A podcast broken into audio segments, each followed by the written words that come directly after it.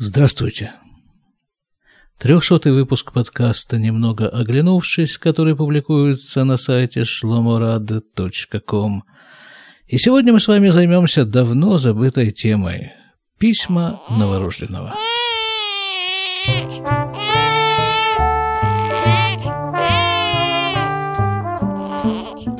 Эй, кто-нибудь помнит еще про письма новорожденного? А для тех, кто не помнит, я с удовольствием напомню. Эти письма написаны мной 25 лет назад по приезде в Израиль моему другу на Украину. Первое впечатление об Израиле. И вот ушли они на Украину 25 лет назад, и потом каким-то кружным путем несколько лет назад попали ко мне. Я их не читал, не открывал. Этим-то мы и занимаемся в этой рубрике. Читаем письма новорожденного, написанные 25 лет назад, и пытаемся разобраться вот в этих вот, в тех давних впечатлениях свежеприбывшего в Израиль нового репатрианта. Почему он новорожденный? Да потому что я уже говорил, что, на мой взгляд, человек, прибывший в другую страну на постоянное жительство, во всяком случае тогда, это было 25 лет назад, он напоминает новорожденного – ничего не может сказать, мало что может сделать. И у меня, к счастью, у меня есть такая счастливая возможность наблюдать поведение новорожденной.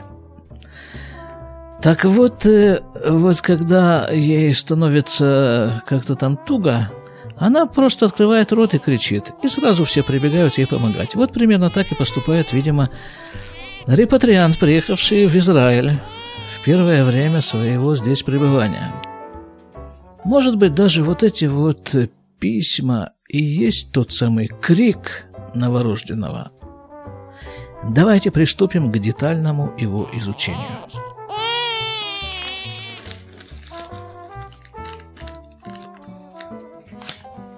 Отчасти даже с исторических, в некотором смысле даже этнических позиций – Давайте. 21 письмо. Стандартный конверт. Тут, правда, в адресе какие-то... Адрес все тот же. Украина, Запорожье, такому-то, такому-то. Вот, а, а вот в адресе я смотрю, какие-то тут... Э, кто-то в, э, вписал какие-то э, поправки. Я написал «Украина 55», видимо, этот самый номер почтового отделения 55. Это зачеркнуто и написано «Почтамт». Что бы это могло значить? Может быть, он уже не проживал там, вот где ему положено было проживать? Не знаю. А, а ниже всего этого, ну, я пишу так, Украина на, эм, на английском, да? А дальше на русском языке Украина, опять же, город Запорожье, туда-сюда. Вот, а ниже всего этого карандашом написано на иврите «Украина». На обороте все как положено. Кфархогла и так далее. Только тут что-то очень много марок на этом всем почтовом отправлении. Так, а как оно открывается? А, вот с этой стороны. Очень хорошо. Какое-то тоненькое на этот раз. Одна один листочек, больше ничего нет. Ну, давайте займемся этим листочком. Второе августа 93 -го года. Привет, пишу я, привет. И дальше я пишу. Затянул с ответом, так как письма стали писаться туго. Да, бывают в жизни такие, это я уже комментирую тут, бывают в жизни такие ситуации, когда вещи, вообще любые вещи делаются туго. Например, и с подкастами примерно то же самое. Бывает иногда подкасты идут туго. И вот и письма тоже. Дальше продолжаю читать. Новостей немного, а о настоящем уже почти все написано. Что-то такое, какой-то пессимизм. Некоторые проскальзывает. До части даже э, дикаон, как называется? Депресс... Депрессивный пессимизм. Так, вот уже диагнозы пошли, дальше идем, читаем. Продолжается сельскохозяйственная жизнь. Хозяин всего этого хозяйства уехал с супругой на отдых в Китай. Да, я помню, была у них такая Было, была у них такая поездка, а вот чем она была вызвана, это я вот до сих пор помню, 25 лет прошло, он мне объяснял, что их э, младший сын уходит э, вот в этом году, видимо, или там в следующем году, уходит на службу в армию.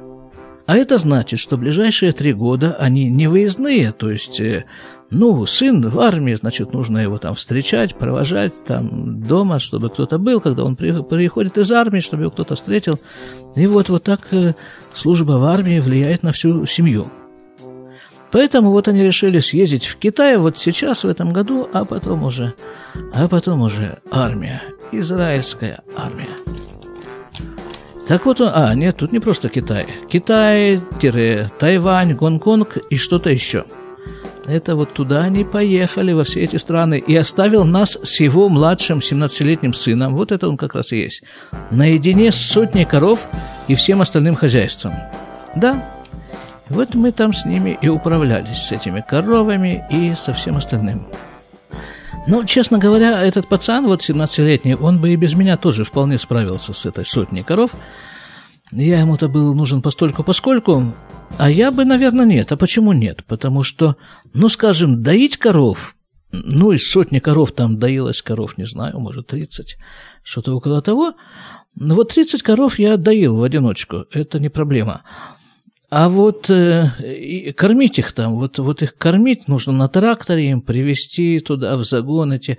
А я трактор, я тогда не умел водить никакое автотранспортное средство, в том числе трактор, поэтому накормить коров я бы не мог. И вот поэтому я был только такой подручный работник. А он как бы на положении хозяина. Так, так вот и 18-летний сын наедине с сотней коров. Из этой сотни, пишу дальше, штук 40 нужно доить. Ага, ошибся, значит 40. Два раза в день.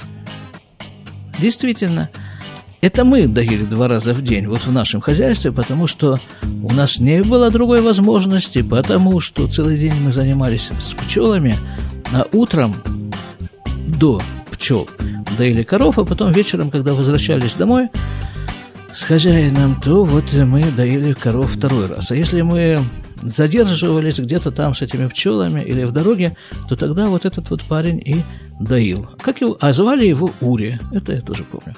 Вот этот Ури и доил э, коров вечером. Вы же помните, да? А те, кто не помнит, я напомню – что я приехал в Израиль, сколько там это, четыре месяца пробыл в кибуце, потом переехал жить в деревню, называлась она Кфархогла, там я просто жил, учился на курсах врачебных, а потом уже я начал работать.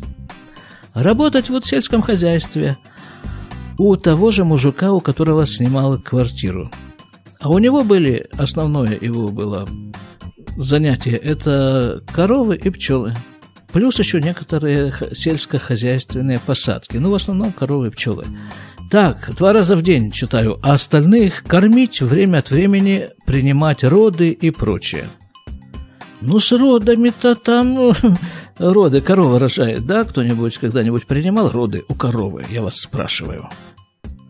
А вот я, да, ну не то, что принимал, как бы, если все идет нормально, то корове ничья, а уж особенно моя помощь не нужна.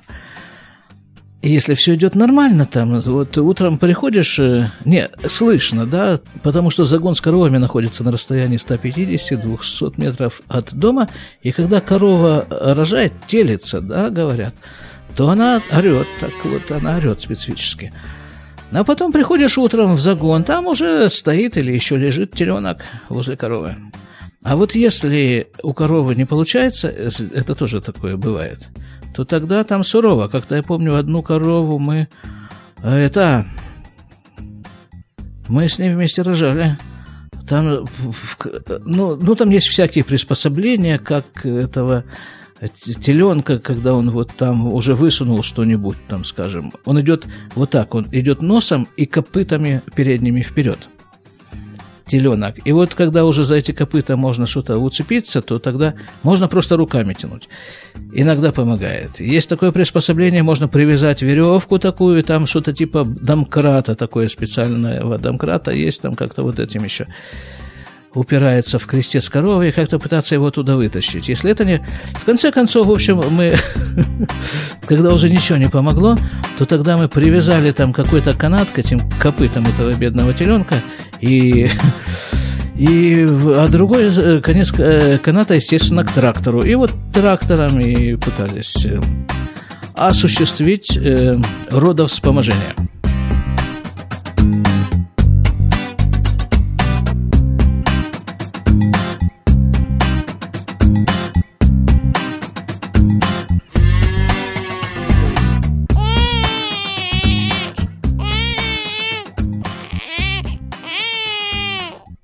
Такой трактор типа Беларусь, вот с большими колесами задними. По-моему, не, не помню, что там у нас получилось, не получилось, не помню. Ну, это редко бывает, это бывает редко, в основном все это идет без э, особого вмешательства. Вот, читаю принимать роды и прочее. Чем мы и занимаемся? Время, времени это занимает немного. Два-два с половиной часа утром и столько же вечером – а в промежутке потихоньку ремонтирую пчелиные рамки. Ну, вот эти рамки, да, в которых э, пчелы делают соты и потом туда же откладывают мед. Делаются деревянные рамки специальной формы, специального размера и ставятся, а там еще э, в этой рамке натягивается металлическая проволока в три ряда, и к этой проволоке приклеивается вощаная пластина – восковая пластина, не знаю, одно ли это и тоже вощаная восковая. И потом уже вот на это, там на ней как бы выдавлены контуры будущих сот. И потом уже пчелы как бы надстраивают эти, эти вот контуры, получаются соты. И вот, вот этим я и занимался, да, там старые были рамки, я их ремонтировал, чистил, там как-то приводил в э, рабочее состояние. Кайфовая была работа, надо вам сказать. Вот сидишь там под крышей, там такое специальное было место, довольно большое, под крышей сидишь на свежем воздухе, и там молоточками их тюкаешь, там что-то еще там им делаешь. И все. Тут же радио работает. Это я помню эти времена. Это, это, это время, времена назывались «Хозяин в Китае». Закалка-то у меня была рабочая еще из Советского Союза. Так, читаю дальше. Э, э, значит, я ремонтирую потихоньку рамки и езжу по своим делам. Интересно, какие же у меня дела тогда были, по которым я ездил. А, во, а вот, вот, вот и написано. А дела такие, двоеточие. Пора перебираться в город. О, это точно. это хорошее дело в город перебираться по тем временам. Вот сейчас я тоже живу в деревне, кстати. Ну, деревня совсем другая, она такая не, не сельскохозяйственная практически. Тут очень мало кто занимается каким бы то ни было сельским хозяйством. Такая вот деревня, и в город, вот сейчас меня в город э, отправить жить, ну, э, как-то это сложно было бы, сложно. Как-то я уже вжился в, в деревенский стиль существования. Дальше, думаю, это я вот читаю, думаю сделать это как-нибудь в сентябре. Да, я так и сделал. В сентябре я переехал в город. А как назывался город, как вы думаете? Город назывался Иерусалим, на минуточку. И вот там я жил, да.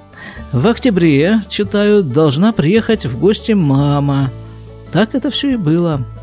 В октябре она приехала в гости, а потом еще где-то через год после этого уже приехала на совсем и до сих пор живет вот в этом самом городе Иерусалиме. В гости мама должна приехать в октябре, а ей мое нынешнее жилье, действительно, мое нынешнее жилье показывать даже как экспонат.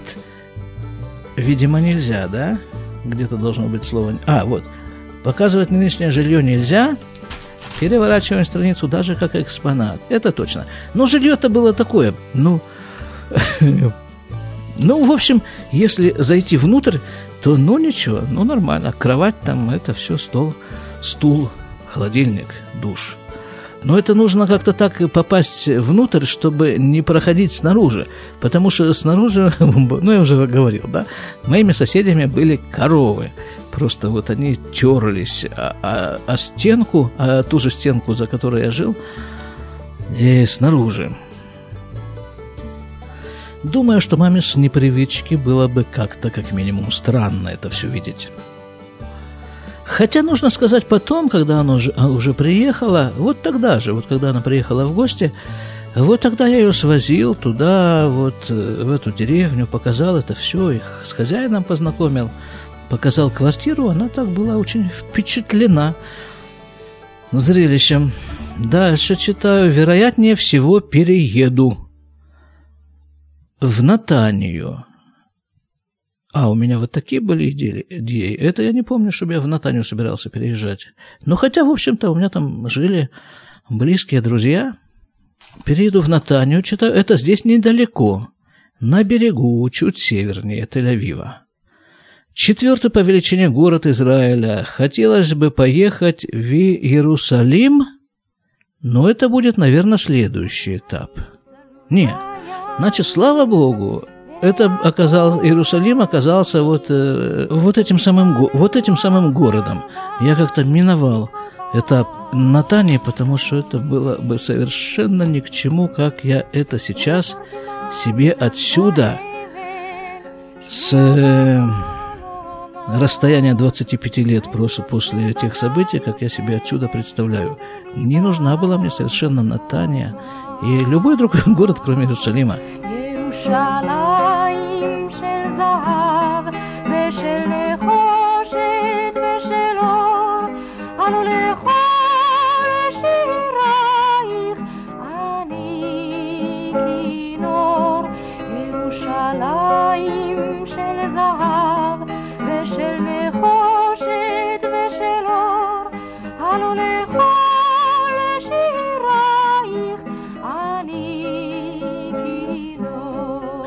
Дальше твою операцию по отлову украинских туристов, ездивших в Израиль, я не совсем понял. Ну, и сейчас я тоже не понимаю, о чем идет речь. Что там до сих пор слово «доллар» нельзя произносить вслух, а слово «рубль» на Украине тоже криминал? Это я спрашиваю. Это я спрашиваю 25 лет назад, а, видимо, сейчас оно таки опять вернулось к той ситуации, когда слово «рубль» стало криминалом на Украине. Дальше читаю. Спрашиваешь, около сколько стоит вызов? Ерунда. Четыре с половиной часа работы. Или в пересчете на дойку две дойки – То есть, ну, видимо, так, вы, ну, вызов. Нужно поехать, видимо, было там куда-то, заказать вызов. Вот, а это все, значит, э, время, время, а значит, дойка, поездка пересчитывается на время, время пересчитывается на дойку, на дойки, а дойки уже, наверное, на шекели, не знаю. Посмотрим, что дальше. При случае отработаешь. То есть, как я предполагал, он отработает на дойке в качестве кого, простите? Э, ну, хорошо, ладно. Дальше идем. На прошлой неделе у нас тут на севере хорошо постреляли. В приграничных городах народ пару дней просидел в бомбоубежищах. Ну, здесь постоянно стреляют.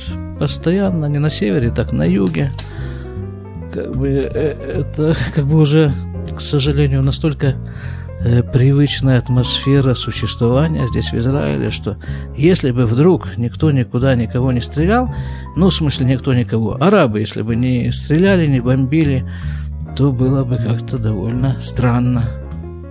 И у людей возникал бы вопрос, мы в Израиле живем или как? Дальше читаю, но и мы в долгу не остались. Уж что, что, а стрелять наши ребята тоже умеют. Ой, вот, э, да, ну хорошо, ну парень, вот э, я в смысле только приехал, да, год в Израиле. Не, уже полтора к тому времени. Ну вот, э, Стрелять-то ребята умеют, конечно, это уже я сейчас говорю, вот отсюда, из 2018 года, из декабря 2018 года. Я говорю, что наши ребята умеют стрелять, хорошо, но кто же им даст стрелять в арабов? э, в самом крайнем случае разбомбить какие-нибудь пустующие помещения, предупредив всех, всех, что мы вот сюда вот будем стрелять, не подходите. Не только ваши женщины и дети, старики, а вот и ваши эти самые военные и генералы, и вся вот эта вот шушера, она тоже пусть прячется. Сейчас стрелять будем. Скоро уже. Вот, летит.